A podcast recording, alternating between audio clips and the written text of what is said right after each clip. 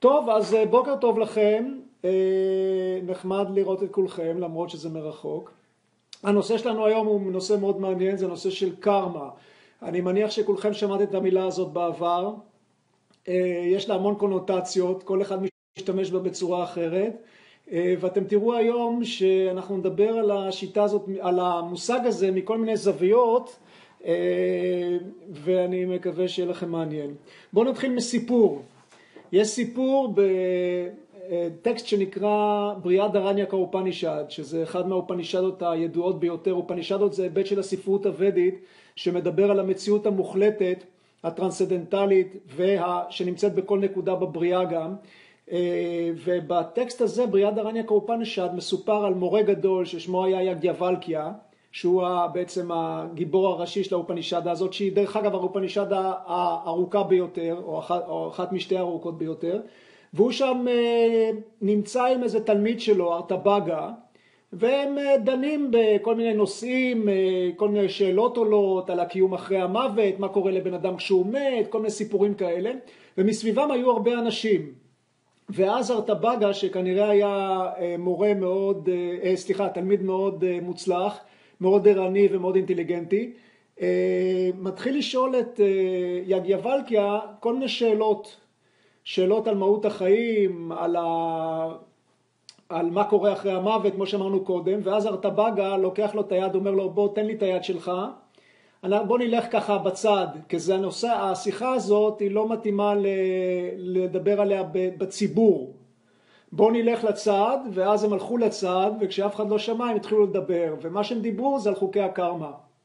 על כך שמי שעושה פעילות טובה הוא הופך לבן אדם טוב, ומי שעושה פעילות רעה הולך, נהיה בן אדם פחות טוב. וזה מעניין שבתקופה ההיא הידע הזה נחשב לידע שהוא לא היה אמור להיות אה, ידע אה, ציבורי. הוא לקח אותו ביד, הלכו הצידה.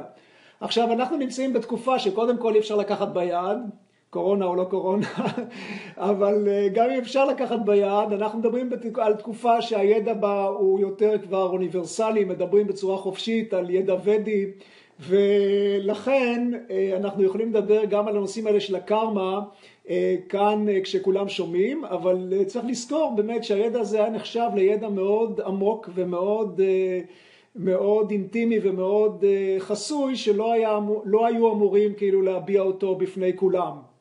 אז מה בעצם, אה, על מה מדובר כאן כשמדברים על קרמה? אז קודם כל הפירוש של המילה קרמה זה פעולה. וזה כל הפעולות שאנחנו עושים, זאת אומרת זה לא בהכרח רק פעילות שלילית, הרבה פעמים כשאנשים אומרים וואו קרמה משתמשים במושג הזה בקונוטציות שליליות, יש לו קרמה ככה וככה וככה וככה, אבל בעצם המילה קרמה היא פירושה פעילות.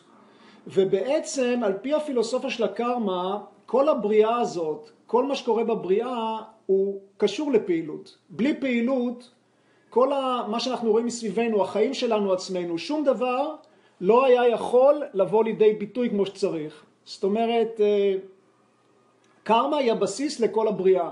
בספר שלו מדע הוויה ואומנות החיים, מערישי אה, מדבר על הכוח של קרמה ככוח קוסמי שיחד עם הכוח שנקרא פרנה, שזה נשמת החיים, הוא בעצם אחראי לכך שכל הבריאה מופיעה מהמצב המוחלט של, אה, של הוויה טהורה.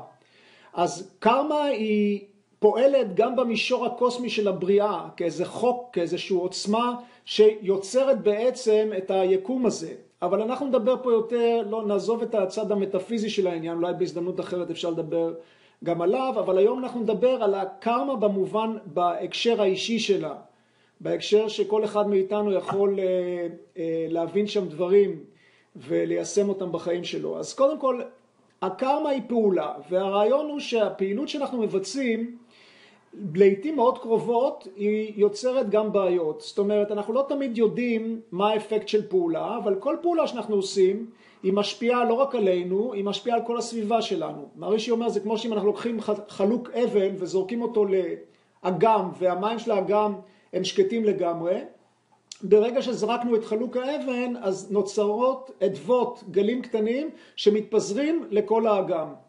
זאת אומרת, כל פעולה שאנחנו עושים, יש לה השפעה שהיא לא רק מוגבלת אלינו ולסביבה הקרובה שלנו, על פי הבנה הוודית, היא בעצם מתרחבת ומתפשטת לכל הבריאה.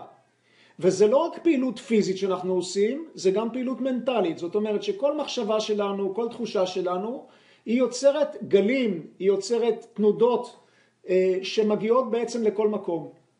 עכשיו, מה שקורה במצבים רגילים, כשאנשים פועלים, לפעמים הפעילות שלהם חיובית, לפעמים הפעילות שלהם אה, יוצרת השפעות שליליות, יש כל מיני סוגים של פעילויות, אבל בגדול, מה שמאפיין את הפעילות של האנשים בחיים, מה שמאפיין את הפעילות הזאת של הקרמה, את החוק הזה של הקרמה, זה שכל פעילות חייבת, יוצרת איזשהו אפקט פנימי על האדם שפועל, והיא גם חייבת לחזור אליו בחזרה. זה החוק של הפעילות והתוצאה שלה והתגובה שלה, פעולה ותגובה. אם אנחנו זורים זרע של עץ תפוחים, אנחנו חייבים לקבל תפוחים ולא אגסים. אה, כל מה שאנחנו עושים, ההשפעה היא קיימת והיא חייבת לחזור אלינו בחזרה. זה כמו, אתם יודעים, זה כמו איזה כוח, כמו למשל כוח המשיכה. אנחנו תמיד אם נזרוק תפוח לאוויר, הוא תמיד ייפול למטה, כי הכוח הזה תמיד נמצא שם. ככה העיקרון של קרמה הוא שכל מה שעושים חייב לחזור אלינו בחזרה. אוקיי? אז זה עיקרון אחד של פעולה ותגובה.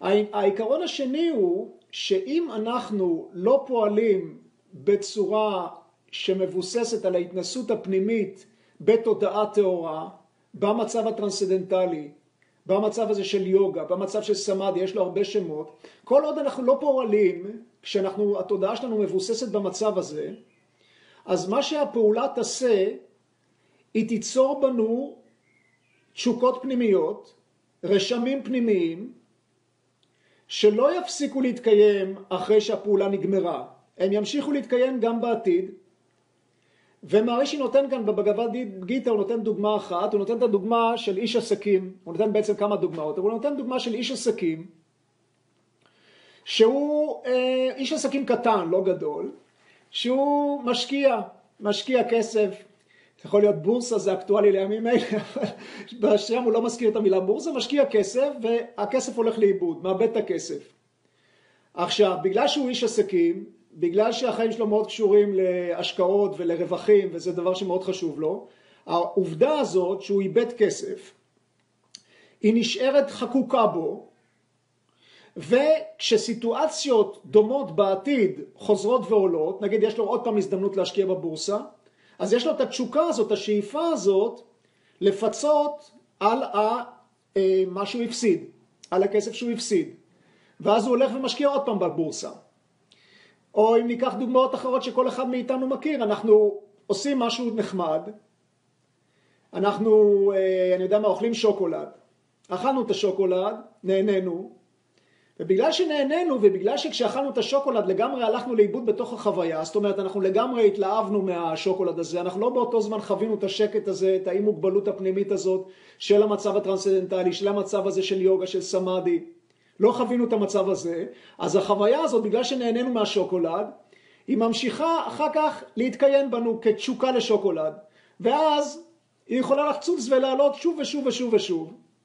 אז בסדר, לפעמים זה טעים השוקולד, לפעמים זה קצת יותר מדי, אם אנחנו כל הזמן, אם אנחנו כל הזמן אה, משתוקקים לשוקולד. ושוב, זה סתם דוגמאות, יש עוד המון דוגמאות כאלה. זאת אומרת, הפעולה, מה שהיא עושה, בגלל שהלכנו לאיבוד כתוך, בתוך הפעולה, אז היא יוצרת בנו תשוקה פנימית, שאיפה פנימית, לחזור על אותה פעולה, או להימנע מאותה פעולה. זאת אומרת, זה לא חייב להיות רק בקטע חיובי.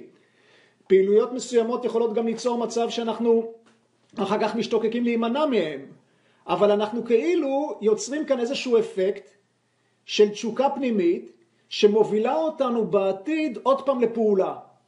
ואז הפעולה שאנחנו מבצעים בעתיד שוב פעם יוצרת רישום כזה פנימי בתודעה שלנו, ושוב פעם הרישום הזה יופיע בחיים שלנו, ואז נוצר מין מעגל כזה. בספרות הוודית מדובר על הגלגל אה, אה, הזה של הקרמה. שהוא מחזיק את החיים, מחזיק את בני אדם במצב של שיעבוד. מדוע שיעבוד? כי יש כאן פעולה, אנחנו פועלים, הפעולה הזאת, אנחנו הולכים לאיבוד בתוך החוויה, החוויה יוצרת בנו רשמים פנימיים חבויים, תשוקות פנימיות, ואז היא מניעה אותנו עוד פעם לפעולה, והפעולה שהיא מניעה אותנו עוד פעם יוצרת רשמים חבויים, וכך יש כאן תהליך מעגלי כזה, שאנחנו בעצם כל הזמן נתונים להשפעה קרמטית, שמונעת מאיתנו להיות בכאן ועכשיו, שמונעת מאיתנו להיות אותנטיים, שגורמת לנו בעצם לסחוב איתנו כל מיני חוויות וכל מיני רשמים שמונעים מאיתנו להיות בכאן ועכשיו. וזה נחשב להשפעה משעבדת של הקרמה. השפעה בעייתית של הקרמה. אתם זוכרים באחת הפגישות הקודמות, נתתי את הדוגמה הזאת, אולי אני אחזור לאלה שלא שמעו, אה, לא היו בפגישה הקודמת. הדוגמה הזאת שאנחנו עוברים מעבר חצייה, מכונית כמעט דורסת אותנו, אבל שום דבר לא קרה לנו, אבל החוויה הזאת השאירה בנו רישום חבוי מאוד חזק, סמסקרה מה שנקרא, ואז אנחנו אחרי חודש יושבים בבית, החלון פתוח, אנחנו שומעים מכונית נעצרת בחריקת בלמים, מס... הצליל הזה מזכיר לנו את החוויה הטראומטית שעברנו אה, לפני זמן מסוים, ואז אנחנו מגיבים כאילו, כל הפיזיולוגיה שלנו מגיבה לאותה חוויה טראומטית, ואז אנחנו לא חופשיים, כי למרות שאנחנו נמצאים אצלנו בבית והכל בסדר, אנחנו בעצם מגיבים אז לחוויה שהיא שעברנו לפני חודשים, וזה בעיה.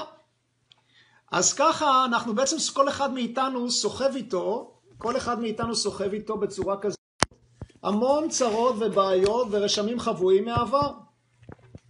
וזה כמובן אה, מונע מאיתנו להיות חופשיים. אז מה עושים? עכשיו, קודם כל, לפני זה, הספרות הוודית מדברת על כמה סוגים של קרמה. אה, סוג אחד נקרא סנצ'יטה קרמה. מה זה סנצ'יטה קרמה? זה הסך הכל של הקרמה שכל אחד מביא לחיים האלו. דרך אגב, התיאוריה של הקרמה מחייבת את ההנחה, את ההבנה, שהחיים האלה זה לא משהו חדש. כל אחד מאיתנו שהוא נולד, הוא כבר נושא איתו קרמה מחיים קודמים. דברים שלא סגרנו, תשוקות שלא הגשמנו, שאיפות שלא באו לידי מיצוי, ממשיכות ללוות אותנו בחיים האלו. אז זה ההבנה, זה ההבנה של תיאוריית הקרמה שהיא קשורה גם מאוד לנושא הזה של חיים ומוות. אז אמרנו, סנצ'יטה קרמה זה כל הקרמה שאנחנו מביאים, שהיא לא, היא, היא נמצאת אית, איתנו בחיים הנוכחיים. זה נקרא סנצ'יטה קרמה. קרמה נוספת נקראת פרבדה קרמה. פרבדה קרמה מה זה? זו קרמה שהתחילה לשאת פרי. אני עוד מעט אתן דוגמה, זה יהיה יותר ברור. קרמה שהתחילה להיות פעילה בחיים הנוכחיים. וקרמה אה, שלישית נקראת קריאמנה, קריאמנה קרמה. מה זה קריאמנה קרמה? זה קרמה שהיא שלנו, אבל עדיין לא ביצענו אותה. עכשיו בואו ניתן דוגמה, זה יסביר קצת את שלושת ההיבטים האלה של הקרמה. זו דוגמה שמופיעה בספרות הוודית. קשת, קשת, לוחם, הוא בא לאיזשהו מקום ויש לו אשפת חיצים על גבו. החיצים שנמצאים אצלו על הגב זה הסנצ'יטה קרמה. זאת הקרמה שהוא מביא איתו מהעבר, והסך הכל של הקרמה. כן? היא נמצאת, זה החיצים על הגב. עכשיו, הקשת הזה ירה חץ אחד, החץ כבר נמצא באוויר. החץ הזה שנמצא באוויר זה הפרבדה קרמה. זה קרמה שכבר בוצעה, הוא ביצע אותו, את הקרמה הזאת, והחץ כבר אין מה לעשות, הוא כבר באוויר. והקריאמן הקרמה, הקרמה, הסוג השלישי של הקרמה, זה קרמה שאותם חיצים שעדיין נמצאים על השפעת החיצים שלו, והוא עדיין יכול להחליט איזה חץ הוא הולך לצ... אה, להוציא ולהיכן הוא הולך לכוון אותו. אתם מבינים את, ה... את ההבדלים כאן? דבר אחד, זה מה שאנחנו מביאים איתנו מהעבר, הסך הכל של הדברים. הדבר השני זה כמה שכבר התחילה להתבטא, פרבדה, והדבר השלישי, כמה שעוד לא התחלנו לבצע. עכשיו, הקרמה שכבר, החץ שנמצא כבר באוויר, הפרבדה קרמה, זה, זוהי קרמה שאנחנו לא יכולים לבטל אותה לחלוטין. מדוע? כי היא כבר התחילה להתבצע, החץ נמצא באוויר. שני הסוגים הראשונים של קרמה, יש לנו שם עדיין אפשרות לשנות דברים. איך שאנחנו מתייחסים אליהם. אני אסביר את זה, זה יהיה יותר ברור. אוקיי. אז מה הכוונה קרמה שבאוויר, אנחנו לא יכולים, החץ שבאוויר, כבר אי אפשר לשנות אותו כי הוא באוויר. מה בכל זאת אנחנו יכולים לעשות? אנחנו יכולים לעשות בכל זאת משהו.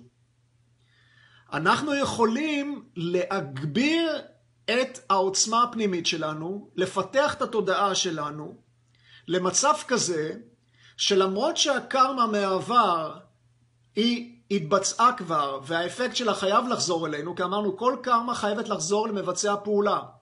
מרישי שוב נתן דוגמה לזה, הוא אומר, זה כמו, יש עדר פרות, והעגל בתוך עדר ענקי יכול, זז ישר לאימא שלו, מוצא את אימא שלו. ככה קרמה, לא משנה מתי ביצענו אותה, לא משנה מה הסיפור, ברגע שהיא התחילה והתבצעה, היא חייבת לחזור למבצע הפעולה.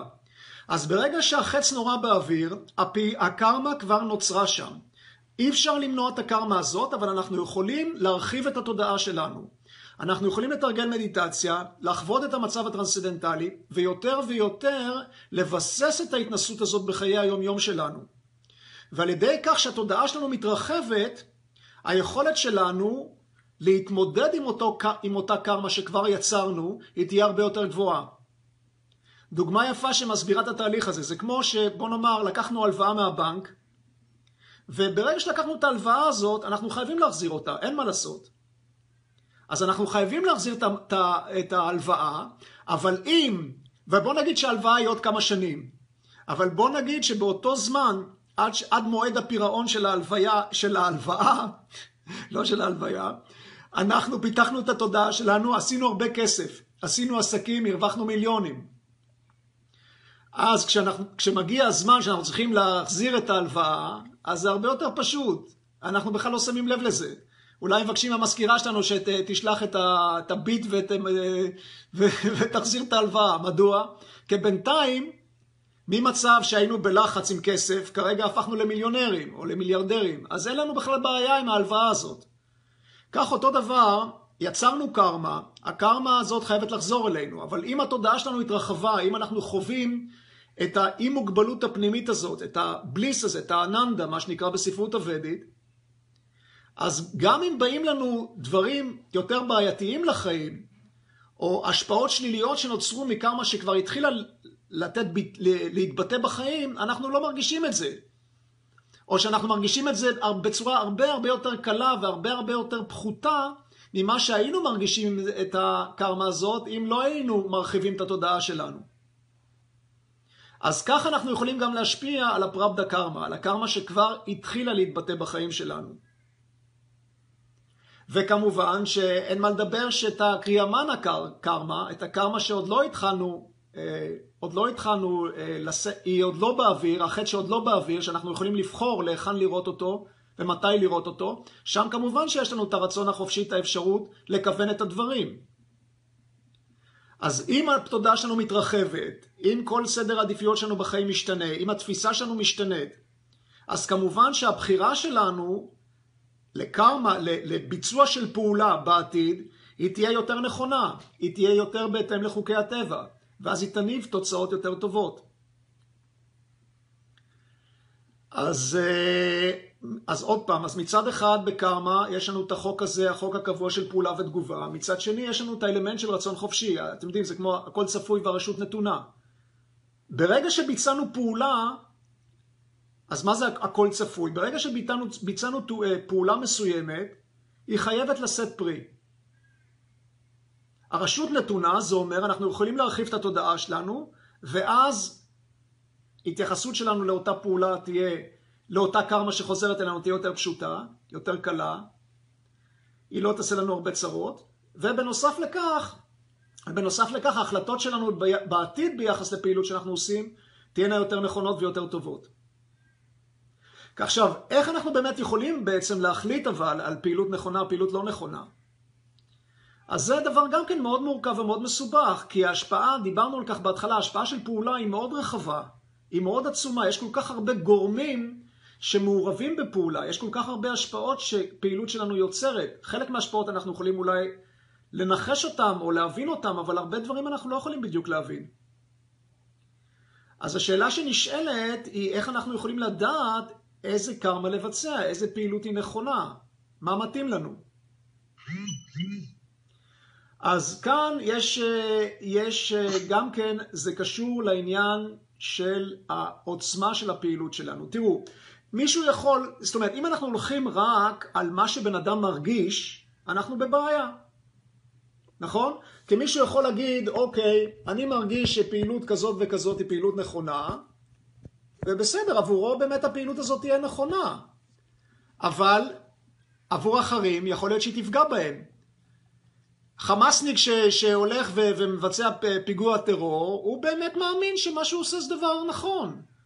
שהוא יגיע לגן עדן אולי, או אני לא יודע, כל מיני דברים כאלה. זאת אומרת שעל פי התודעה שלו, הפעילות שלו נכונה.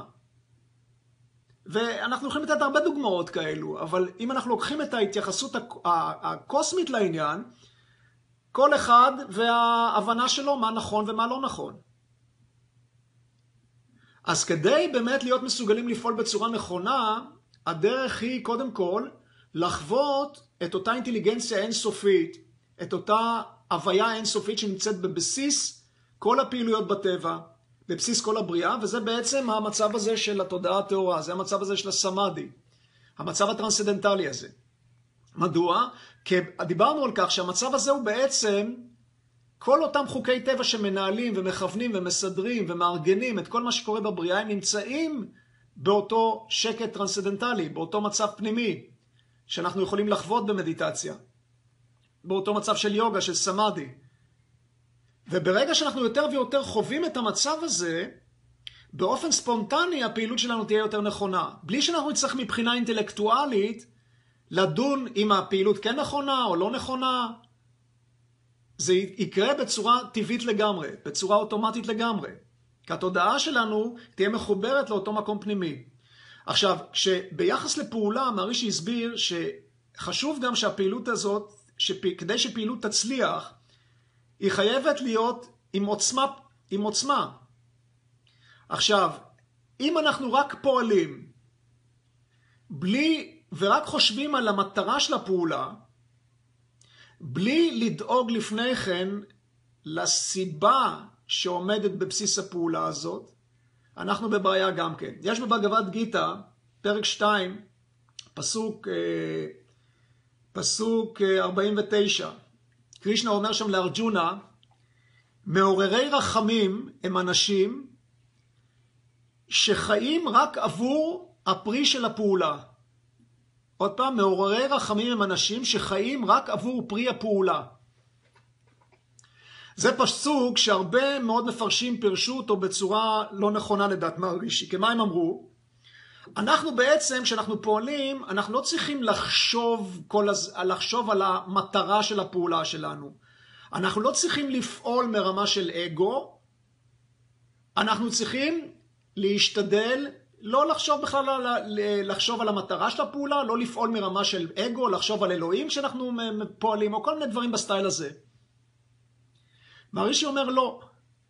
מרישי אומר, מה הסיבה שאותם אנשים שחושבים רק על המטרה של הפעולה, הם ראויים לרחמים, ראויים לחמלה?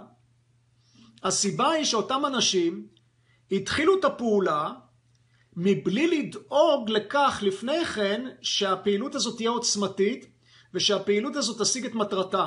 הוא אומר, זה כמו שאם אנחנו רוצים אה, לראות חץ מקשת, יש לנו הרבה חיצים וקשתות היום בשיחה, ואנחנו מנסים לראות את החץ בלי שמשכנו אותו קודם על מיתר הקשת. זה כמובן לא יעבוד. ומה האנלוגיה, אתם זוכרים, עם החץ וקשת? כשאנחנו מושכים את החץ אחורה, הוא מתמלא באנרגיה, ואז הוא אף פוגע בשיא העוצמה במטרה. אם אנחנו רוצים שהמחשבה שלנו תהיה עוצמתית, כי המחשבה שלנו היא הבסיס לפעולה, אז העצה שלנו בואו ניקח את תשומת הלב שלנו פנימה, נתרגל מדיטציה, אנחנו כך מושכים את תשומת הלב פנימה, כמו שמושכים את החץ אחורה, ואז אנחנו חווים בתוכנו את אותה אנרגיה פנימית, את אותה אינטליגנציה פנימית, אינסופית שמאפיינת את המצב הטרנסדנטלי הזה של סמאדי, של יוגה, של תודעה טהורה, ואז מה שקורה, ואז מה שקורה כשאנחנו יוצאים מהמדיטציה, המחשבה שלנו הרבה יותר עוצמתית. ואז כשהמחשבה היא מלאת אנרגיה, מלאת עוצמה, הפעילות תהיה מוצלחת. זאת אומרת, מה שבעצם קרישנה כאן אומר בבגבת גיתא, שאלה שלא פועלים בצורה כזאת, אלו שחושבים רק על התוצאה של הפעולה, בלי בכלל לדאוג לכך שהיא תנבע ממקום עמוק, שהיא תהיה מלאת אנרגיה, בלי לדאוג לכך שלפני שאנחנו מתעסקים בכל התחום של הפעילות, אנחנו מרחיבים את התודעה שלנו, אנחנו חווים בתוכנו את השקט הזה, אנחנו מושכים את החץ אחורה. אלה אנשים שראויים למעוררי רחמים. אז הדרך צריכה להיות, לפני שאנחנו נכנסים לכל התחום הזה של פעילות בחיים בצורה רצינית, לדאוג לכך שאנחנו מחוברים גם לאותו שקט פנימי, אינטליגנציה אינסופית פנימית, אנרגיה אינסופית, שמאפיינים את המצב הטרנסצנדנטלי. ואז הקרמה שנבצע, הפעול, הפעולה שנבצע, היא תהיה פעולה מוצלחת. בפסוק 50 בבגבד גיתא, בפרק השני, דיברנו קודם על פסוק 49, פסוק 50, אומר, קרישנה ממשיך ואומר לארג'ונה, הוא אומר לו, יוגה קרמה סוכה ושלם. מה זה אומר? יוגה היא מיומנות בפעולה. יוגה היא מיומנות בפעולה. וזה גם כן, עוד פעם, משהו שהרבה מאוד אנשים, כשהם אה, שמעו את הפסוקים האלה, מה זאת אומרת יוגה היא מיומנות בפעולה?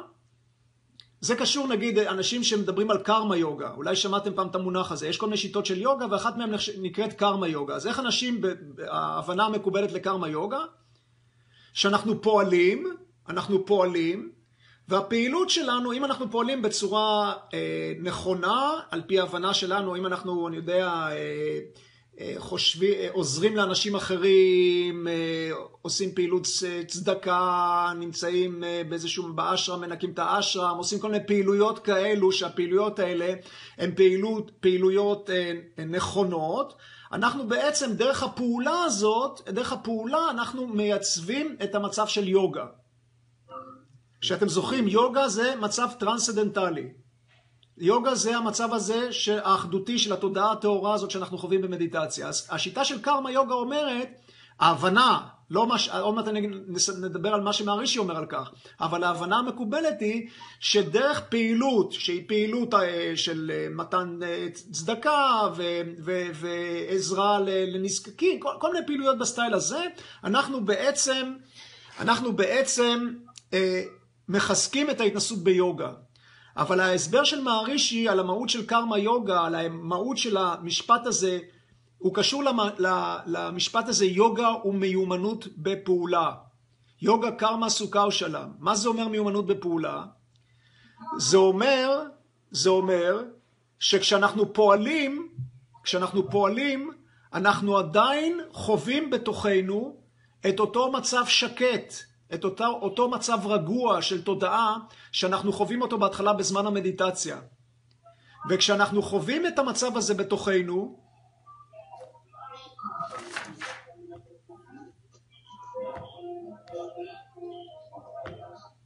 כשאנחנו חווים את המצב הזה בתוכנו, מה שקורה, אז הפעילות, היא תהיה פעילות כזאת, שבתוך הפעילות אנחנו נחווה את המצב של יוגה. כי אתם יודעים, המילה קרמה יוגה, יש כאן שני חלקים למילה. אחד זה קרמה, שזה פעולה, ואחד זה יוגה. זאת אומרת שההתנסות של יוגה צריכה להיות בתוך הקרמה, בתוך הפעולה. מה זה אומר? ואנחנו מכירים את זה במדיטציה טרנסצנדנטלית. אנחנו עושים מדיטציה טרנסצנדנטלית, חווים את המצב השקט הזה של תודעה, עם הזמן, ככל שהזמן עובר, אנחנו מרגישים יותר את השקט הזה, לא רק בזמן המדיטציה, אלא גם מחוץ למדיטציה, כשאנחנו בפעילות. וכשזה מתבסס בצורה קבועה, מערישי קרא למצב הזה מצב של תודעה קוסמית. זה מצב תודעה חמישי. אז במצב הזה, במצב הזה של תודעה קוסמית, כשאנחנו פועלים, יש את המיומנות הזאת בפעילות. מדוע? כי אנחנו פועלים, אנחנו מבצעים את הקרמה, אנחנו עושים את כל הדברים שאנחנו עושים, אבל אנחנו לא הולכים לאיבוד בתוך החוויה. החוויה לא גורמת לנו לשיעבוד, היא לא יוצרת את הרשמים הפנימיים האלה שאחרי זה כל הזמן צצים ומופיעים בחיים שלנו. זאת אומרת שבתוך הקרמה, בתוך הפעולה, אנחנו נשארים חופשיים. כי אנחנו חווים בתוכנו את אותו שקט, את אותה אי מוגבלות פנימית, את, אותה, את אותו עושר פנימי. אז אתם רואים איך מערישי, כל ההסברים שלו על הספרות הוודית ועל. על התהליך של התפתחות התודעה מאוד מאוד שונים ממורים אחרים. אז אם נחזור לענייננו, לעניין של, לעניין של קרמה, אם, עוד פעם, עכשיו בואו בוא ניקח את זה למקום אחר.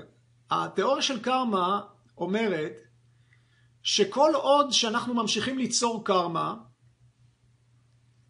החיים ממשיכים. עצם העובדה שבן אדם נולד, היא כבר נובעת מכך שאיזושהי קרמה פעלה בעבר, והקרמה הזאת גרמה ללידה הנוכחית. כי עוד פעם, אם אנחנו במהלך חיינו לא ביטלנו את כל ההשפעות הקרמטיות שאנחנו סוחבים איתנו על הגב, אנחנו נמשיך לקבל את ההש... אנחנו נהיה חייבים להמשיך לקבל את ההשפעות האלו. ומרישי אומר, ולא משנה באיזה עולם אנחנו נמצאים, באיזה גוף אנחנו נמצאים, מי ומה. ככה אומר במדע הוויה ואומנות החיים. זאת אומרת שהקרמה תהיה חייבת להמשיך להגיע אלינו. זה כמו מכתב שנשלח, בן אדם עובר דירה, שירותי הדואר ימצאו את הכתובת החדשה, יעבירו את המכתב, hopefully. עם הקרמה, עם הקרמה זה יותר בטוח משירותי הדואר. זאת אומרת, אנחנו נמשיך לקבל את האפקט של קרמה כל עוד שאין את השחרור הזה מההשפעה המשעבדת, הטוטלית של הקרמה. כל עוד לא נחווה את המצב של הערה, את המצב של תודעה קוסמית, הקרמה תמשיך להגיע אלינו. ונמשיך להיות בתוך המעגל הזה של לידה ומוות.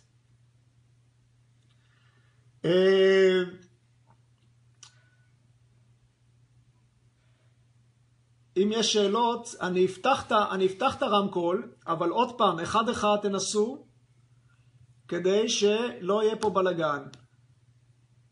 מוטי, אולי כדאי שלא תפתח את הרמקול, אלא תפתח את הצ'אט, ואז... אה, אוקיי, בסדר, אז בואו נעשה את זה ככה.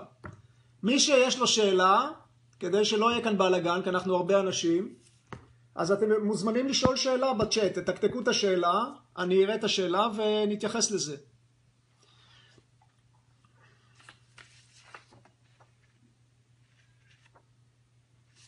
בואו נראה.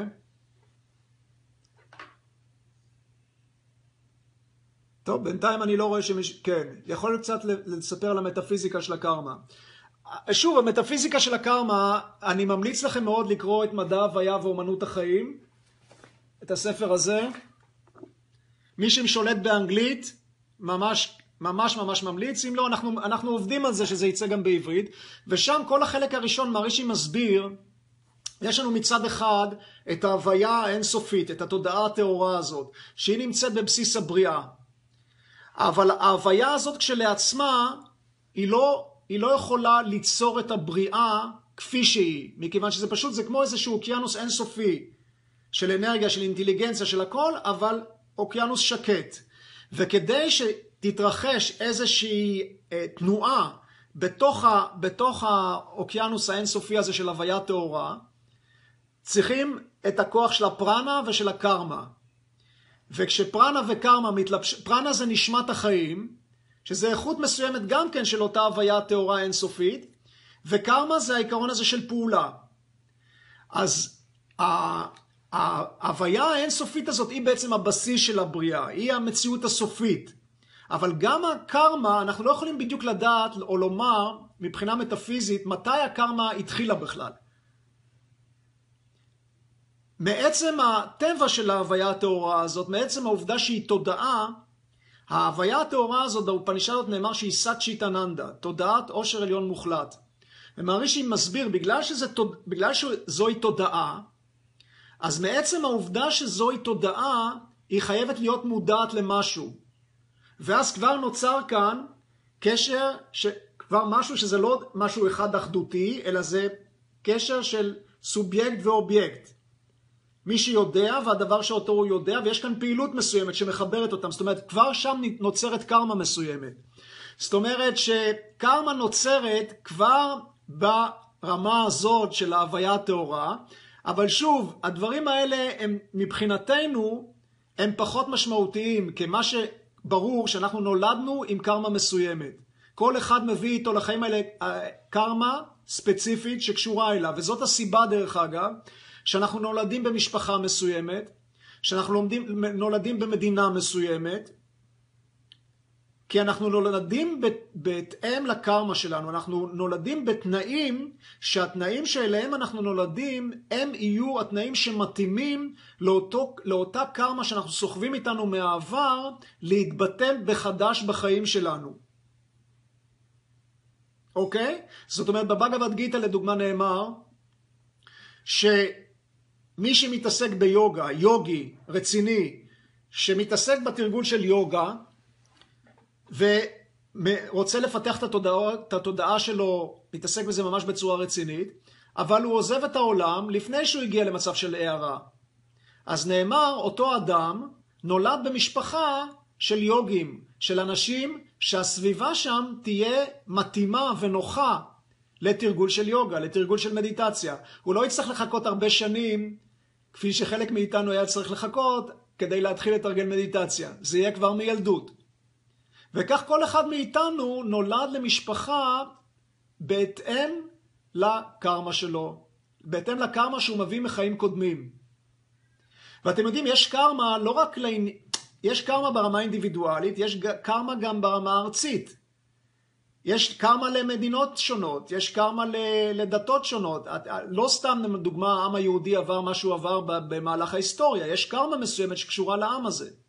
אז גם כאן, כשאנחנו נולדים במדינה מסוימת או בתרבות מסוימת, או בדת מסוימת, אז אנחנו נולדים לתנאים קרמטיים מסוימים. הדברים לא קורים סתם.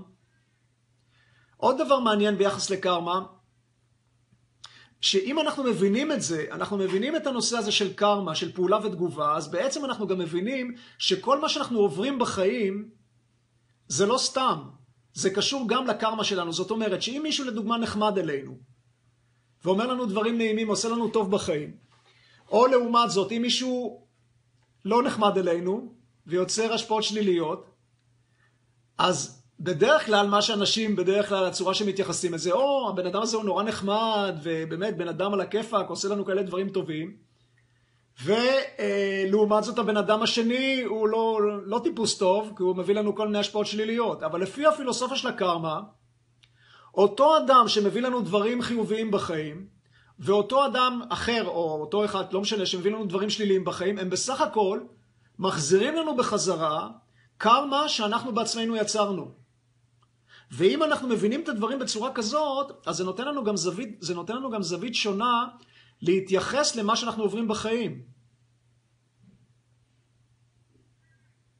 זה התייחסות שונה לגמרי, אז אנחנו לא לוקחים את הדברים כל כך בצורה אישית. אם מישהו נחמד אלינו או מישהו מאוד לא נחמד, אנחנו מבינים שזה משהו שקשור אלינו. ואם מישהו סובל ממחלה מסוימת, אז זה גם כן, זה לא... זה לא סתם באוויר, זה גם נובע מאיזושהי קרמה שאנחנו יצרנו בעבר.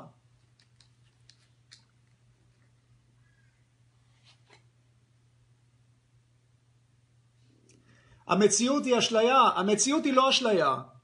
מי אמר שהמציאות היא האשליה? האשליה היא לא המציאות, המציאות קיימת. האשליה היא שאנחנו, כשאנחנו בתוך המציאות, מישהו שאל כאן, אני אתם לא רואים את ההודעה אולי, אה, השאלה הייתה, ביחס לקרמה, האם יש קשר בין, לזה, בין קרמה לכך שהמציאות היא אשליה, אה, הולוגרמה? אז לא, לפי ההבנה של מערישי, אי אפשר להגיד שהמציאות היא אשליה. מה שאשליה זה כשאנחנו רואים את המציאות בלי לחוות את המצב הטרנסצדנטלי, בלי לחוות את האי מוגבלות הפנימית הזאת. אז אנחנו הולכים לאיבוד בתוך התחום החומרי של החיים, ואז אפשר להגיד שזאת אשליה. אבל זה לא אשליה שהחיים קיימים, החיים קיימים. קיימים. המהות הפנימית שלהם זה באמת אותה אי מוגבלות פנימית, טוטאלית. אבל אנחנו לא יכולים להגיד, במצב שאנחנו קיימים, כל עוד אנחנו לא בתודעת אחדות, בתודעת ברהמן, אנחנו לא יכולים להגיד שהעולם זה אשליה. אתם יודעים, יש בהקשר הזה את הדוגמה של הנחש והחבל. מישהו הולך בחוץ, מונח חתיכת חבל על הרצפה, והראייה לא טובה, והוא טועה והוא חושב שיש שם נחש. עכשיו, באותו רגע, הוא צועק, וואו, נחש, נחש, נחש, כל הגוף שלו מגיף לנחש, והולך לאיבוד בתוך החוויה הזאת. מישהו בא עם פנס ומאיר על הנחש, אז הוא רואה, אוקיי, זו הייתה אשליה, זה, זה, זה בעצם חתיכת חבל. עכשיו, לאותו בן אדם שהיה בחושך והסתכל על חתיכת החבל, אז החבל הוא נחש. אתה לא יכול לבוא ולהגיד לו, תשמע, זה אשליה, כל עוד הוא בחושך. רק כשאתה מביא את האור, הוא רואה שזו הייתה אשליה. אז מהזווית של חיים רגילים בעולם היחסי, העולם קיים ואמיתי. כשבן אדם מגיע לתודעת אחדות, לתודעת ברהמן, הוא רואה שכל נקודה בבריאה היא אותה אחדות אינסופית, ואז החומר עצמו, עולם חומרי שהוא רק חומרי, עבורו זה אשליה. אז יש פה לחדד את העניין הזה, מה זה אשליה. מצד שני, הגישה הזאת נותנת לגיטימציה להזיק לאחרים? לא, אין לגיטימציה להזיק לאחרים, כי אף אחד לא יכול להזיק לאחרים בלי, לה, בלי לא לקבל את התוצאה הזאת בחזרה. אין פה חוכמות עם, ה, עם החוק הקוסמי הזה, אנחנו לא יכולים לשחק איתו. יכול להיות שאנשים לא יודעים מה אנחנו עושים, אבל החוק הקוסמי פועל, פועל כל הזמן. כל פעילות שאנחנו עושים תיצור השפעה, חיובית או שלילית. אז אם אנחנו פוגעים באנשים אחרים, ההשפעה תהיה שלילית. עכשיו, עוד פעם, מה זה פגיעה? בבגבד גיתא קרישנה אומר לארג'ונה, תצא, תצא להילחם. תצא להילחם. אז זאת אומרת, הוא, הוא כן אמר לו ללכת להילחם, אז זה לא שאנחנו במצבים מסוימים לא צריכים... אה, אה, לפעול בצורה שכאילו נראית כאילו אלימה או משהו כזה. אבל הוא אמר לו, תצא להילחם, רק, ש, אה, רק שלפני זה הוא נתן לו את כל הידע הזה, והוא, והוא דאג לכך שכשהוא יעשה את, החובה שלו בחיים, שזה היה להילחם, כי הוא היה לוחם, הוא בתוכו יהיה מבוסס באי מוגבלות הפנימית הזאת. הוא בתוכו לא יפעל כשהפעילות הזאת מצלה על עצם המהות הפנימית שלו. הוא לא ילך לאיבוד בתוך הפעולה. הוא יהיה חופשי, הוא יהיה מואר כשהוא פועל, ואז הפעילות, הקרמה הזאת, לא, ת, לא תיצור את הסבל, לא תיצור את הבעיות, היא תהיה נכונה, בהתאם לחוקי הטבע. קרישנה אומר לארג'ונה, יוגסטה קורו קרמני. זה גם כן קשור לפילוסופיה של היוגה. קודם כל הוא אומר לו, תלך מעבר לשלושת הגונות. בבהגווד גיטה זה בפרק 2, בפסוק 45. מה זאת אומרת תלך מעבר לשלושת הגונות? תלך לטרנסדנטלי, תעבור מעבר לרג'ה, סטווה ותמה, שזה כוחות שפועלים בטבע, תחווה את המצב הטרנסדנטלי. אבל הוא לא, משת... הוא לא מסתפק בזה שהוא אומר לו, תלך למצב הטרנסדנטלי. אז בפרק, בכמה פסוקים לאחר מכן, 48, הוא אומר לו, योगस्थः कुरु कर्माणि, תתבסס במצב הזה של יוגה, ואז רק תבצע פעולה. עכשיו, את המשפט הזה אפשר להבין בכמה רמות. רמה אחת, מה זה אומר? זה אומר, תעשה מדיטציה, ת, תצא לפעילות. וברגע שתצא לפעילות, אחרי המדיטציה הפעילות הזאת תהיה יותר מוצלחת, כי המחשבה שלך תהיה הרבה יותר עוצמתית. אתה תוכל כך להשיג יותר את המטרה של הפעילות שלך. אז זה דבר אחד שאפשר לומר מה זה יוגסטה קורו קרמני, התבסס ביוגה ואז בצע פעולה. הבנה אחרת, יותר עמוקה היא, כשאתה נמצא במצב הזה של יוגה, במצב הטרנסצדנטלי הזה, אז תבצע פעולה. מה זה אומר? זה מה שאומר, לזה קשורים הטכניק, קשורות הטכניקות שמערישי הביא מהיוגה סוטרה של פטנג'לי, הסידיס, ששם מה, מה שאנחנו לומדים, אנחנו לומדים איך להפעיל את המצב של סמאדי, איך להפעיל את המצב הטרנסדנטלי הזה כשאנחנו נמצאים בתוך פעילות, ב, סליחה, כשאנחנו נמצאים בתוך המצב הזה. ואז אנחנו פועלים ממקום ששם הפעילות לא צורכת אנרגיה. אתם יודעים, פעילות בחיים זה גם נושא שקשור לקרמה. יש, ה, ה, כדי לדעת איך לפעול בצורה נכונה, אנחנו צריכים לפעול בצורה כזאת שהפעילות לא ת, תגרום לנו לתשישות, לא תעייף אותנו. ופעילות בדרך כלל היא מעייפת, היא צורכת אנרגיה, וגם יוצרת קרמה, וגם יוצרת השפעות שאנחנו לא בדיוק יודעים. לעומת זאת, אם אנחנו פועלים מתוך השקט הטרנסדנטלי, שזה מה שאנחנו לומדים בטכניקות האלה של הסידיס, שלקוחות מהיוג, שמערישי יחיה מהיוגה סוטרה, פרק 3, ויבוטי פדה, אז אנחנו בעצם פועלים בלי ליצור קרמה שלילית, בלי לבזבז אנרגיה. פעילות כזאת היא רק מחזקת אותנו, היא רק ממלאה, ממלאה אותנו באנרגיה. לדוגמה, כשאנחנו מתרגלים את התעופה היוגית, אם ראיתם את הסרטים, אז זה רק מגביר את הכיף, את הבליס, את האושר. יש ביאבוע כזה של אושר, אתה לא נהיה מזה תשוש ועייף. אז זאת אומרת שהטכניקה של אה, פעולה נכונה זה גם ללמוד איך לפעול מתוך עצמנו. והיכולת שלנו להגשים שאיפות מתוך עצמנו, מתוך השקט הזה שבתוכנו, מתוך המצב הטרנסדנטלי הזה, תהיה הרבה יותר גבוהה. כי במקום הפנימי הזה, אנחנו יכולים בשקט להגשים שאיפות, בלי להתאמץ.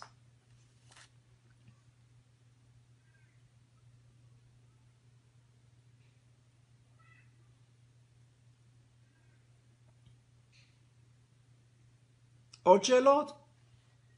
אה, אני שאלתי, אני לא יודעת אם אתה רואה את זה, אה, שאלתי ממתי המידעים האלה, כי דברים אה, משתנים. מה זאת אומרת? אנחנו חיים היום בעידן, אתה רואה את זה? דניאלה. לא. בפנדיטים כתבתי, הייתי צריכה לכתוב במקום טוב, אז מה. מה השאלה? השאלה היא, ממתי המידעים האלה? כי דברים משתנים, ואנחנו בין עידנים. ובעידן החדש, אה, יש מידעים שעידן הקרמה נגמר. אוקיי, תראי, שהוא דניאלה. כבר לא רלוונטי. אוקיי, אז תראי, זה הולך בצורה כזאת. אה, הידע של הוודה הוא לא קשור לא לעידן החדש ולא לעידן הישן ולא לשום דבר אחר. הידע של הוודה נחשב לניטיה פרושיה. מה זאת אומרת ניטיה פרושיה? זאת אומרת, הוא נחשב לידע נצחי שלא נוצר על ידי אינטליגנציה אנושית. הוא, הוא נחשב לידע על חוקי הטבע. אוקיי? חוקי הטבע פועלים היום בעידן שאת יכולה לקרוא לו העידן החדש, והם פעלו גם לפני 200 שנה, והם אה, פעלו לפני אלף שנה, וגם לפני 2,000 שנה, ועוד 2,000 שנה. זאת אומרת, זה משהו שהוא לא קשור לזמן. זה נכון שלתקופות שונות, זה נכון שלתקופות שונות יש איכויות מסוימות, וזה מופיע במחשבה הוודית, כל הקונספציה של יוגה. אנחנו נמצאים בקאלי יוגה עדיין, שזה עידן שהוא מתאפיין יותר בבערות. אנשים, הרוב, רוב רובם של האנשים עדיין לא חיים במצב של הערה, עדיין לא מודעים לפוטנציאל שלהם ועדיין לא משתמשים בפוטנציאל שלהם. אבל הידע הזה על חוקי הקרמה הוא ידע אוניברסלי שלא, לפי הוודות, שלא קשור בכלל לתקופה, הוא, הוא קיים בכל התקופות. יכול מאוד להיות אבל, יכול מאוד להיות שפעילות מסוימת, וזה נכון, פעילות מסוימת שנכונה לאדם מסוים, היא לא בהכרח נכונה לאדם אחר. זאת אומרת, אה, נגיד ילד שמשחק בצעצועים שלו, הפעילות שלו היא שונה מבן אדם שמתעסק בהשקעות בבורסה או לומד באוניברסיטה או כל אחד אחר, ובהתאם לכך גם הקרמה. בספר... בתרבות הוודית העתיקה יש אה, תחום שנקרא סמירטי, ששם מכוונים את הפעילות לפי ה... המצב שבו אדם נולד, לפי המיקום שלו בסקאלה הזאת של האבולוציה, אם הוא נולד נגיד מבחינה קרמטית למצב שהוא צריך להתעסק רק בידע, או רק בעסקים, או רק בעבודות שירות, או רק כך או רק אחרת. אז יש תחום כזה בוועדות שנקרא סמירטי, שקשור לקרמה שמתאימה לאנשים שונים, אבל העובדה נשארת שכל פעילות שלנו יוצרת קרמה זה עובדה שהיא אוניברסלית וזה מופיע כך בוועדות, זה לא משהו חדש וזה לא משהו שישתנה אם אנחנו בעידן כזה או בעידן אחר. העובדה שהפעילות הזאת יכולה, יוצרת את הסמסקרות, הרשמים הפנימיים האלה, כל עוד אנחנו לא מחוברים למצב של היוגה, כל עוד אנחנו לא מחוברים לאי מוגבלות הפנימית הזאת, כל הידע הזה הוא ידע אוניברסלי, הוא, הוא לא ידע שקשור לתקופה כזו או לתקופה אחרת. תקופות שונות קורים דברים שונים בחיים ואנחנו רואים את זה מה שקורה כיום בעולם.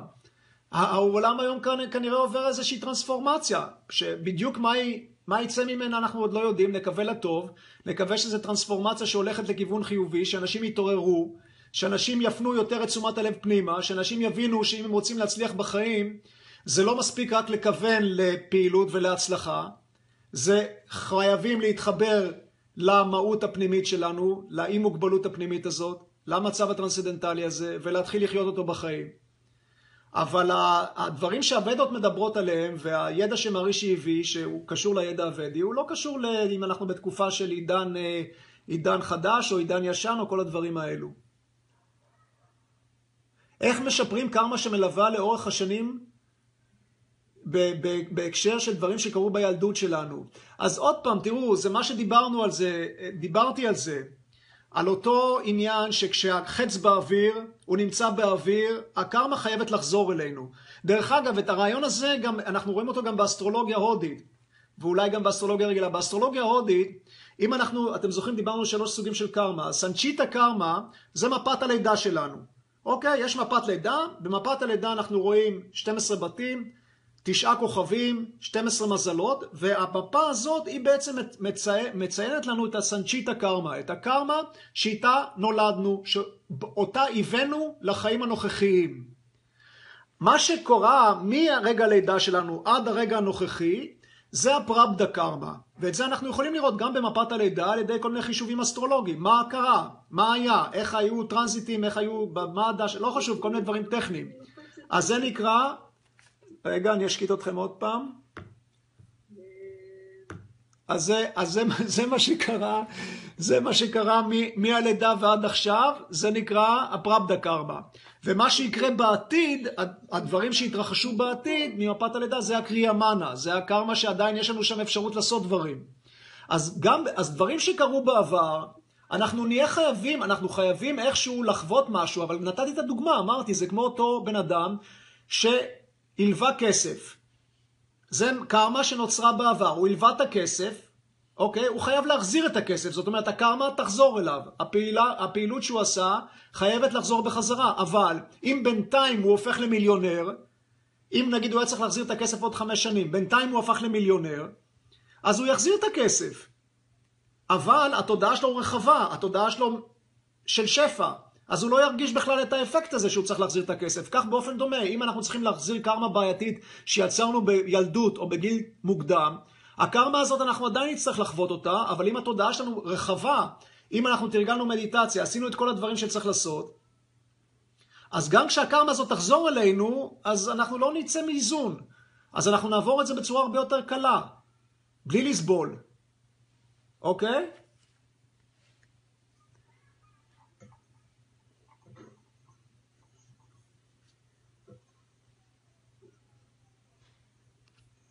יש עוד איזשהם שאלות? מוטי, אני יכול לשאול? קדימה. חוץ מאותה מזוודה גדולה של קרמה שאנחנו מביאים לחיים האלו, יש עוד איזה הר של קרמה שנמצא במקום אחר, עוד סוג נוסף, של כאילו קרמה שהצטברה מהרבה הרבה מחזורי חיים? אה, תראו, הרעיון הבסיסי, הרעיון הבסיסי, שאלה טובה, הרעיון הבסיסי הוא שבדרך כלל במחזור חיים אחד, קשה, קשה לרוב האנשים לשרוף את כל הקרמה, את כל ההר הזה של קרמה שאתה התייחסת אליו, שכל אחד מאיתנו סוחב, מי יודע כמה, כמה חיים בעבר. אז בדרך כלל, יש, אני, אני פישטתי כאן את העניין של הקרמה, לא רציתי להכניס עוד כל מיני היבטים של קרמה, אז לכן דיברתי רק על שלושה היבטים, אבל אפשר להוסיף היבטים נוספים. אבל בגדול, הפרבדה קרמה, עוד פעם, זה מה שאנחנו מביאים לחיים הנוכחיים. אוקיי? וזה דברים שאנחנו נהיה חייבים, שהתחילו כבר לשאת פרי, כי אנחנו הבאנו את הכל. על, ב, ב, ברקע של זה יש גם את ההר הגדול הזה, שאת ההר הגדול הזה, קרמה, אז זו נקודה חשובה שהבאת, כי אני באמת לא הדגשתי את זה מספיק. קרמה שלא התחילה לשאת פרי, שהיא באותה באותו הר גדול, על ידי מדיטציה, על ידי התנסות במצב הטרנסצדנטלי, אנחנו יכולים לשרוף קרמה כזאת. באופנישדות נאמר, בישיבה של מדיטציה, כשאנחנו חווים את המצב הטרנסצדנטלי, אנחנו שורפים קרמה. אנחנו שורפים קרמה שלילית. פטנג'לי ביוגה סוטרה אומר, קרמה שלא התחילה לשאת פרי, זה כמו זרע, זה כמו זרע שעדיין לא נבט. זרע כזה, אנחנו יכולים לשרוף אותו. וברגע שאנחנו שורפים אותו, הוא לא נובט. אוקיי? לעומת זאת, זרע שכבר נבט, אין מה לעשות. הוא נבט, הוא כבר נבט. הקרמה היא כבר, החץ כבר נמצא באוויר. אז אנחנו יכולים לבטל קרמה שלילית מהעבר שעוד לא התחילה לשאת פרי. איך אנחנו יכולים לבטל? דרך מדיטציה, דרך יגיות. חלקכם לא יודע מה זה יגיות, נדבר על זה אולי פעם אחרת. זה טקסים ודים עתיקים שמערישי גם יחיה בדור שלנו. נדבר על זה אולי פעם אחרת. אז יש דרכים לנטרל קרמה שעוד לא התחילה לשאת פרי. מה שהתחיל לשאת פרי, אנחנו חייבים לעבור דרך זה, ושוב, יכולים להגביר את היכולת של התודעה שלנו להתמודד עם זה ולא להרגיש את זה בצורה כל כך uh, כבדה. מוטי, יש לי עוד שאלות, אם, אם אין שאלות קדימה, אחרות. קדימה. איך יכול להיות, אפילו אדם הגיע להערה מלאה, מערישי, גורודר, מי שרק נחשוב עליו, איך הוא יכול לחיות ולפעול בחיים האלו אם אין לו כבר קרמה, אם הוא שרף את כל הקרמה? אז זהו, שיש לו קרמה. אם, אם בן אדם שרף לגמרי את כל הקרמה בצורה טוטאלית, אז זה כמו, אז הוא חייב, אז הגוף מפסיק להתקיים, הוא מתלכד בעצם עם ההוויה המוחלטת. אוקיי? אבל כל עוד בן אדם חי, יש מושג שנקרא לשע וידיה. מה זה לשע וידיה? זה שאריות של בערות. כדי שהגוף ימשיך להתקיים, חייב להיות איזושהי שארית מסוימת של בערות שמאפשרת לגוף להמשיך להתקיים. להסביר מה זה, מערישי אמר, זה כמו שיש לנו אה, אה, קופסה לחמאה, ואנחנו אה, מוציאים את החמאה מהקופסה, עדיין הקרקעית של הקופסה תהיה משומנת. שזה הלש אבידיה. זאת אומרת, כדי שהגוף יתקיים, עדיין צריך להיות שם איזשהו שארית של בערות. ברגע שהשארית הזאת נעלמת, האדם המואר מתלכד עם המציאות המוחלטת והוא הופך לאחדות, לטוטליות. הוא בעצם הופך לברמן. מתלכד עם הכל, נגמר הסיפור. יש קרמה חיובית? ברור שיש קרמה חיובית. איזה שאלה. יש, אנחנו מכירים את זה, מה, יש דברים, קרמה חיובית שקורים לנו דברים, איך זה קורה שיש אנשים שנגיד נולדו ישר עם כף של זהב בפה, נולדו נגיד למשפחה מאוד עשירה, לא צריכים בכלל לחשוב על, אה, על אה, כסף או על אה, כל מיני דברים בסטייל הזה, כן? הביאו איתם איזושהי קרמה חיובית בתחום זה או אחר מחיים קודמים. איך זה שיש אנשים שמצליחים בכל מה שהם עושים, או כמעט בכל מה שהם עושים? איך יש אנשים שמאושרים בחיים ושהכול זורם להם? זה הכל קשור לקרמה שאנחנו מביאים. ברור שיש קרמה חיובית. כל, יש קרמה חיובית, יש קרמה שלילית. הנקודה היא, בתוך כל הסיפורים האלה, שגם כשיש קרמה חיובית, אנחנו צריכים לפתח את היכולת לא ללכת לאיבוד בתוך הקרמה הזאת. זאת אומרת, לא להיות במצב שהפעילות שלנו מצלה עלינו ואנחנו הולכים לאיבוד ושוכחים בעצם את המהות הפנימית הבלתי מוגבלת שלנו. כי אז גם אם אנחנו נולדנו למשפחה עשירה, אנחנו יודעים, חסרים אנשים שהם, אה, שהם, אה, היה להם מבחינה כספית את כל מה שיש בעולם ובכל זאת הם סבלו בחיים. אז זה גם קשור לקרמה, אבל זה גם קשור ביכולת שלנו, לא משנה באיזה סיטואציה אנחנו אה, נולדים, לפתח מצב תודעה שלא משנה אם הקרמה שחוזרת אלינו היא חיובית או שלילית, אנחנו בתוכנו חווים אי מוגבלות פנימית שלא גורמת לכך שקרמה מסוג זה או אחר תיצור אה, רשמים חבויים, תיצור תשוקות שחוזרות ועולות אחר כך בלי, בלי הבחנה ובלי יכולת אה, לשלוט בהן. מוטי, עוד דבר שאולי אה, אני תמיד שואל... אני גם רוצה. רק עוד נקודה אחת. שאני תמיד שואל את עצמי, וזה נשאר מין שאלה לא פתורה עד הסוף, זה השאלה של בחירה חופשית ודטרמיניזם. זאת אומרת, אתה יכול לבוא ולהגיד שאם כל מה שקיים בחיים שלי הוא נובע מפעולות, מהחלטות, מרשמים מהעבר, אז אה, לכאורה, כמו ששפינוזה אמר, אין לי בכלל בחירה חופשית. כי הכל הוא תולדה של דברים מהעבר, של השפעות העבר, של קרמת העבר. אתה היית בהתחלה... יש בחירה חופשית. אתה היית בהתחלה ליאור או הצטרפת אלינו באמצע? לא, הייתי בהתחלה. אה, אוקיי. כי הרעיון... הרעיון הוא, הרעיון הוא ש... זאת אומרת, יש מצד אחד את החוקים של הקרמה, אוקיי? פעולה ותגובה. ביצעת פעולה מסוימת, הפעולה חייבת להחזיר את התגובה שחייבת לחזור אלינו בחזרה. זה נקודה אחת. אבל כשדיברנו על הסוגים השונים של הקרמה, אמרנו, יש את החץ שהוא נמצא באוויר, זה דבר אחד. אבל יש את החיצים שעדיין לא ירית, ואתה יכול להחליט לאיפה לראות אותם. עכשיו, זה נכון שאם נגיד אתה נמצא במצב שאתה לא חווה את המצב הטרנסצדנטלי, המודעות שלך לא פתוחה לשדה הזה של כל האפשרויות, אז הבחירות של החיצים הן תהיינה די דטרמיניסטיות, הן תהיינה די uh, מוגבלות.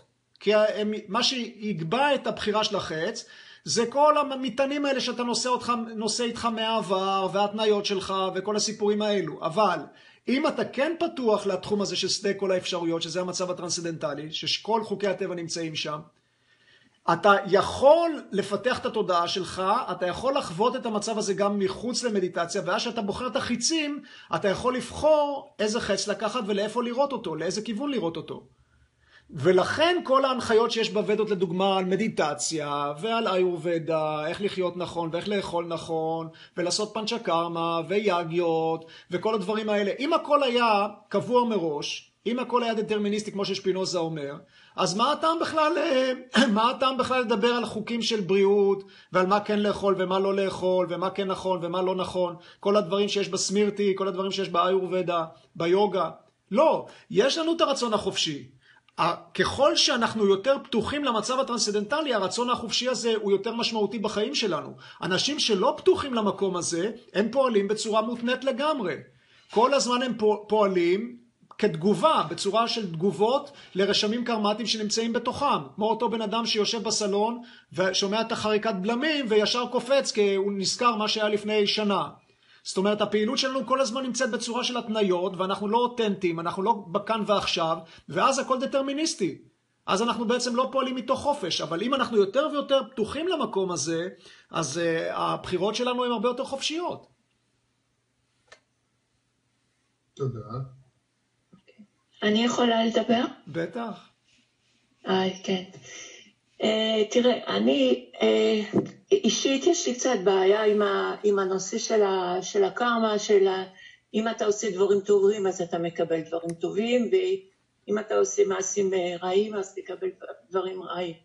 אוקיי, על, ברמה אינדיבידואלית אנחנו לא כל כך יכולים לבדוק את זה, כי אתה אומר, אוקיי, קורה לי כזה דבר עכשיו, אז זה בגלל קרמה שהייתה קודם, זה לא משהו שאתה יכול ממש לבדוק אותו.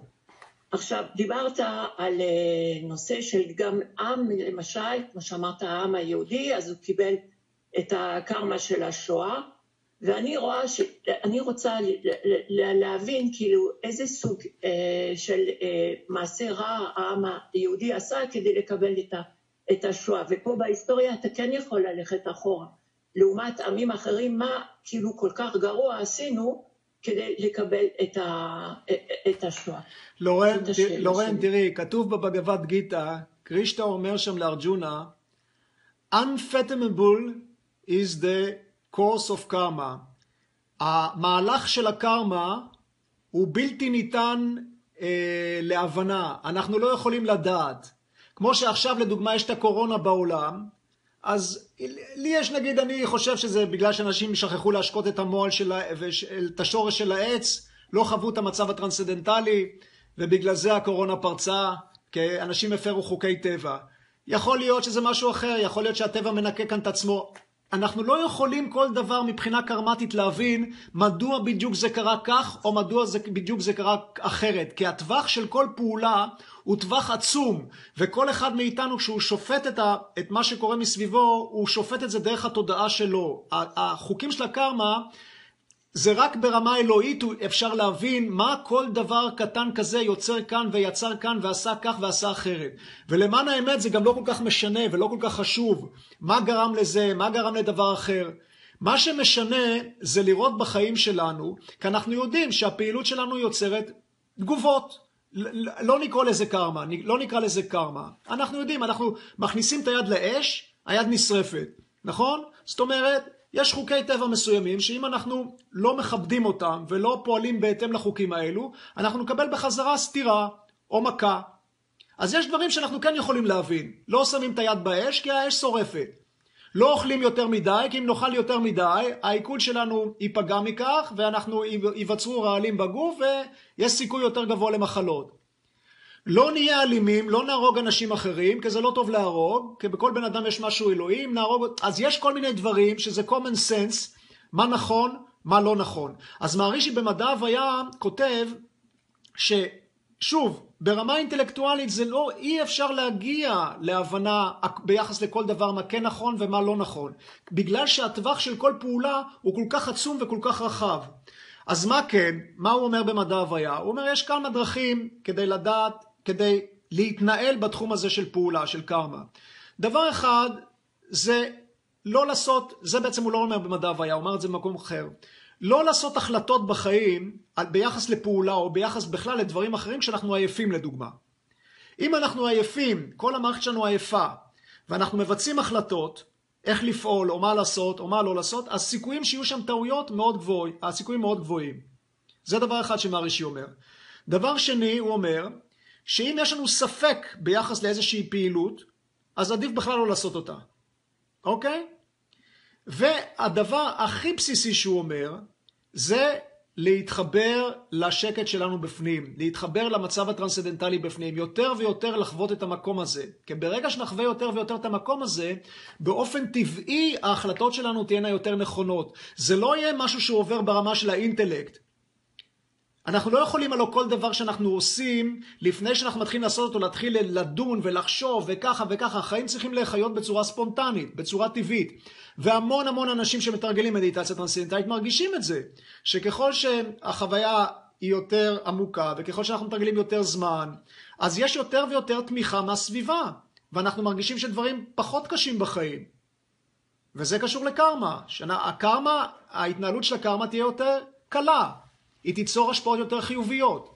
אז אני חושב שזה לא כל כך משנה עכשיו אם הולכים, הולכים להיסטוריה, מה גרם לעם היהודי להיות בשואה. משהו, משהו גרם, לא משנה מה. משהו גרם. כל, עכשיו, עכשיו להתחיל לנתח מה בדיוק, איזה קרמה בדיוק, זה לא לעניין. אני לא יכול לעשות את זה ואני לא חושב שמישהו יכול לעשות את זה. אבל זה לא, זאת לא הנקודה. הנקודה היא, אנחנו רוצים להסתכל קדימה, איך לשפר את הדברים. איך להימנע מקרמה כזאת שלילית בכל מיני תחומים. אז זה שואה, זה קורונה, אז זה הוריקנים, אז זה, זה רעידות אדמה, אז זה כל מיני צרות. מלחמות ש, שלקחו מיליונים.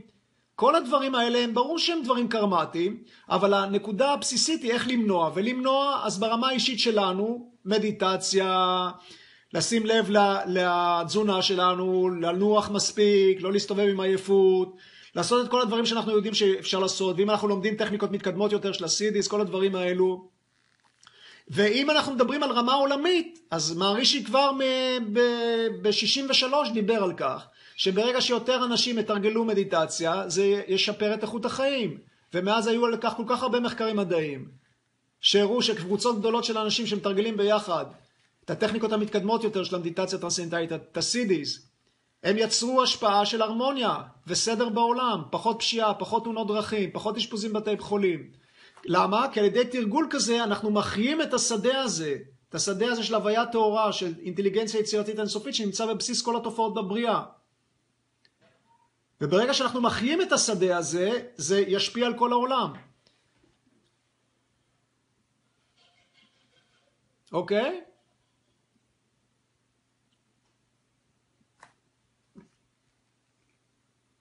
יש לי שאלה. כן. אה, אם יש אדם אה, שכמו שאמרת, הוא לא נחמד אלינו כל כך, אז הוא לכאורה מביא איזשהו משהו או מהסנצ'יטה קרמה, נכון? או מהברבתא קרמה, משהו שהחטא שכבר שולח, שמשקף לנו. לכאורה לפי הגישה הזאת אנחנו צריכים בעצם לחבק אותו, זאת אומרת להשאיר אותו בחיינו ולא להוציא אותו בחיינו, אם אני מבין אותו זה נכון, כי זה כמו השתקפות של איזושהי קרמה שאנחנו צריכים להתמודד איתה. כן, תראה, אני לא, אני לא בהכרח חושב שאם מישהו פוגע בך אתה צריך ישר לחבק אותו. זה גישה שהיא יותר גישה של, אה, של הנצרות, אם מישהו מוציא, איך זה, איך הוא אמר שם ישו, אם מישהו לוקח עין אחת, תוציא, לא, לא, לא זוכר בדיוק כבר את הסיפורים שם, אבל הגישה היא פה, זה, זה לא בדיוק העניין. העניין הוא להבין שאם מישהו נחמד אלינו, או אם מישהו אה, פחות נחמד אלינו, זה קשור גם לפעילות שלנו. ואז אנחנו לוקחים את הדברים פחות כבד ופחות אישי, ופחות מפנים שליליות לגבי, לאותו אדם, כי שליליות לא תעזור בכל מקרה, אוקיי? עכשיו זה לא אומר שאם אנשים שליליים אלינו אז אנחנו צריכים אה, להפנות את הלחי השנייה או, או משהו כזה ולא לנקוט פעולה וכל הדברים האלו. אנחנו עדיין חיים ואנחנו עדיין פועלים.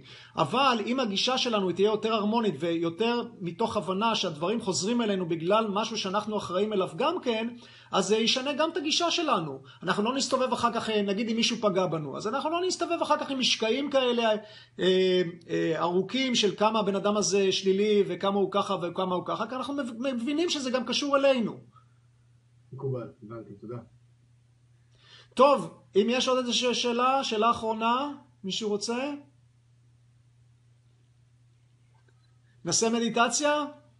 אחרי כל הדיונים האלה, המסקנה היא, צריך לעשות מדיטציה. צריך לחוות את המצב הזה שעומד מעבר לקרמה, את המצב הזה שברגע שאנחנו חווים אותו יותר ויותר, אז גם אם בלגן מגיע לחיינו, אנחנו יכולים להיות במצב יותר טוב. אתם יודעים, אפרופו קורונה, נאמר, מערישי כותב במדע הוויה, נדמה לי, פחד, ממה פחד נובע?